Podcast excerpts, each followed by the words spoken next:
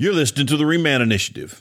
This is a short form podcast focused on helping men recover from religion, be reconciled to God the Father, be restored into a conversational walk with Jesus, and re engaged into the most adventurous life that a man could ever imagine.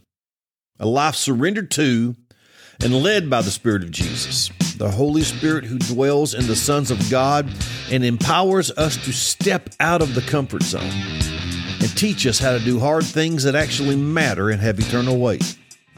A spirit that leads us into actions that bring true life and calls us as men to bear fruit that transforms the world around us by first transforming us into true sons, worthy of bearing the Father's great name. If you're ready to start living a life of meaning and purpose, then you've come to the right place. Welcome to the Reman.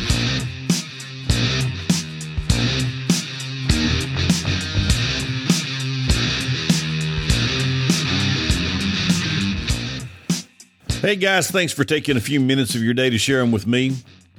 When this podcast airs, it'll be March 20th, 2023, which will be leading up to Easter.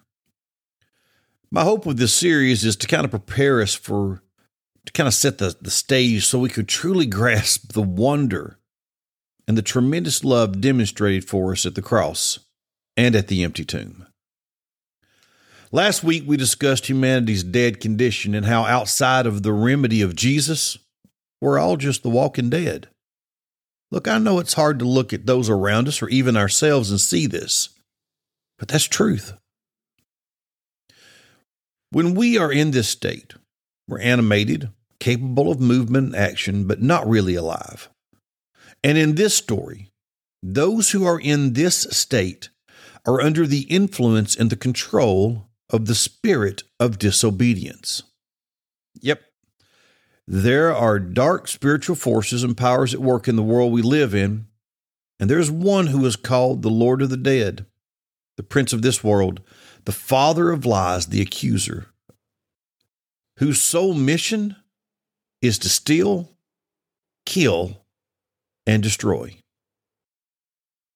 You may be familiar with the passage of Scripture in Ephesians 6 where the Apostle Paul teaches that we don't wrestle with flesh and blood, but with or against rulers, against powers, against world rulers of this darkness, against the spiritual forces of evil in the heavens. I want you to notice that rulers and powers and forces are all plural. There is a sizable network of dark spiritual forces that are antagonistic to humanity and literally hell bent on our destruction. Now, there will be many who will reject the idea of such an existence of forces, and I'm sure it is a lot more comfortable to simply ignore such talk, especially if that discussion were to in some way indicate that myself or those around me were actually under their influence, and for all intents and purposes, in bondage and actually enslaved to them. It is so much easier to believe that we are our own masters, that we are the captains of our own ships, and the sole creators of our own destinies. But, brothers, that is the matrix. That's the lie. It's a fabrication and a narrative that is designed to keep us enslaved. Here's the truth we are human. We were specifically created by the King of the universe in his own image to be in a family relationship with him. Our ancestors were baited by a rebellious spirit to take action that represented a free will decision on their part and would be in direct rebellion against our Creator and the righteous laws that He had put in place. And these actions sold them and their children, all those who would come through their line, into slavery and under the control and mastery of the chief rebel himself as humans in the line of Adam, we are born slaves. Okay, Joe. If I'm a slave, then why is it that I still have free will? What, you think slaves don't have the ability to think for themselves? Of course they do. But thinking for yourself and having freedom is not the same thing. When there is no freedom, where hopelessness is a reality, all men of every creed will eventually devolve into selfish, self protecting, self centered beings. And if all you've ever known has been internally influenced by the death and bondage of the slavery you've been born into, how would you ever know the difference? I mean, if you're a slave and everyone else around you is a slave, then how would you know you were in bondage or what real freedom even looked like?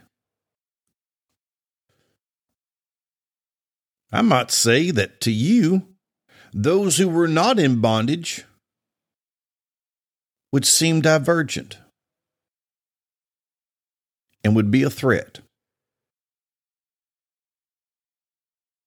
Jesus told his followers, The Son of Man did not come to be served, but to serve, and to give his life as a ransom for many. The Apostle Peter in 1 Peter 1 verses 18 and 19 says, Knowing that you were ransomed from the futile ways inherited from your forefathers, not with perishable things such as silver or gold, but with the precious blood of Christ, like that of a lamb without spot or blemish. 1 Corinthians 6:20 the apostle Paul said for you were bought with a price. So, glorify God in your body. What happened on what we call Good Friday wasn't merely the death of a divergent thinker or a good man wrongly accused or unjustly put to death. No, no. What, hap- what happened on that day was a legal transaction, a purchase a price paid so that anyone who desired freedom from the slavery they were born into could be freed from that slavery and not only become the mere property of another master, but a member of that man's family, the family they originated from, reconciled and restored to the one who made them and truly loves them, rescued from the one who stole them and is determined to use and abuse them for his own pleasure and then see them eternally separated from the Creator and life itself. No longer the hopeless slaves to sin and death. No longer under the authority and the influence of the prince of this world, the Lord of the dead but redeemed and restored to the Father who loves them and has never stopped pursuing them.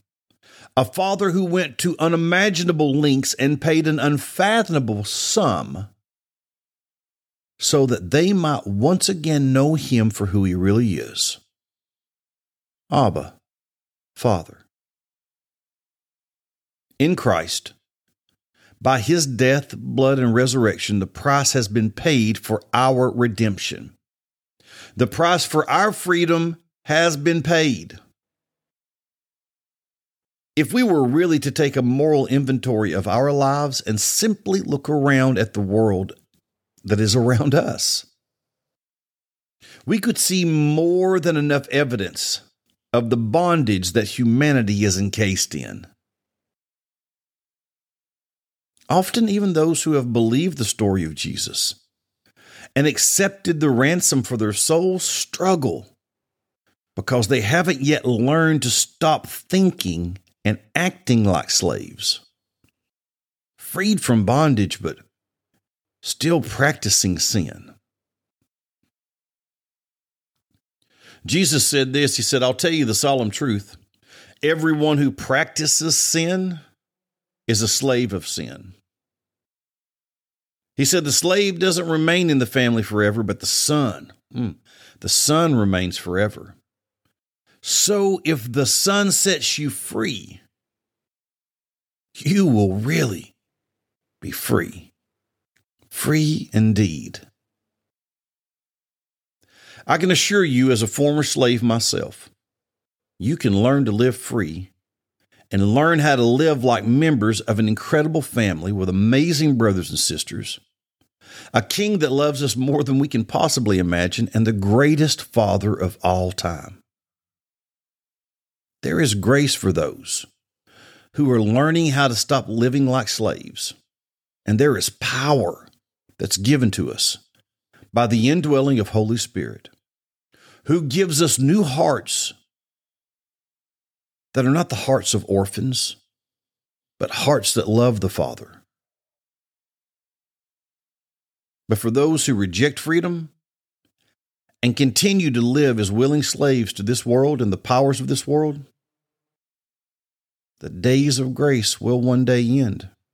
And after that, an account must be given for that choice. If you've never believed this story, I mean, the good news about the work that Jesus did for us and the price that was paid and accepted for our redemption, I want to invite you to simply, thoughtfully consider this. In a simple prayer, ask God to rescue you. Tell Him you want to be a part of His family and that you are ready to stop living like a slave. If you have accepted Jesus as Savior and King, but have struggled to stop living like a slave and continue to practice the behaviors of a slave, then I want to encourage you today and tell you that there is grace for you. And all you need to do, no matter how much sin you have been practicing, is turn away from that altogether. Ask your Father to forgive you and ask Him to fill you with His Spirit and give you the power to live free from sin. Then join the family and be surrounded by faithful brothers and sisters who will help you learn how to live like a member of God's family and break the chains of slavery once and for all. The Emancipation Proclamation for your freedom has been declared. The legal documents for your freedom, they've been signed by the King of Kings, Jesus Christ, written in his own blood, and ratified by the Father by his resurrection from the dead. The good news is no one has to remain a slave to the dark forces of this world and to sin any longer. And when you are ready to be free, the road to freedom has been paved and it is open. Zombies and slaves, no more. Not if you accept Christ. Because those that are in Christ, those whom the Son sets free, they're free indeed. Next week, we'll talk about learning how to become sons. Until next week, may the Lord bless you and protect you. May the Lord smile on you and be gracious to you. And may the Lord show you his favor and give you his peace. You've been listening to the Reman Initiative, and I'm the host and the founder of the Reman Initiative, Joe Bailey. If you'd like to learn more about what we're doing here, you can check us out on the web at www.experiencereman.com. There is a contact page there, and I would love to hear from you. Hey, if you're a leader of a men's group and you'd like to talk with me about coming and speaking to your group of men, why don't you reach out to me on that contact page or you can send me an email at joe at experiencereman.com. I'm going to be accepting speaking engagements in the second half of 2023, and I'd love to talk with you about that opportunity. If you do like what we're doing here, consider dropping us a five star review on whatever platform you're listening on, or heck, go a step further and share the show with another man. Until next week, God bless, brothers. We'll talk to you soon.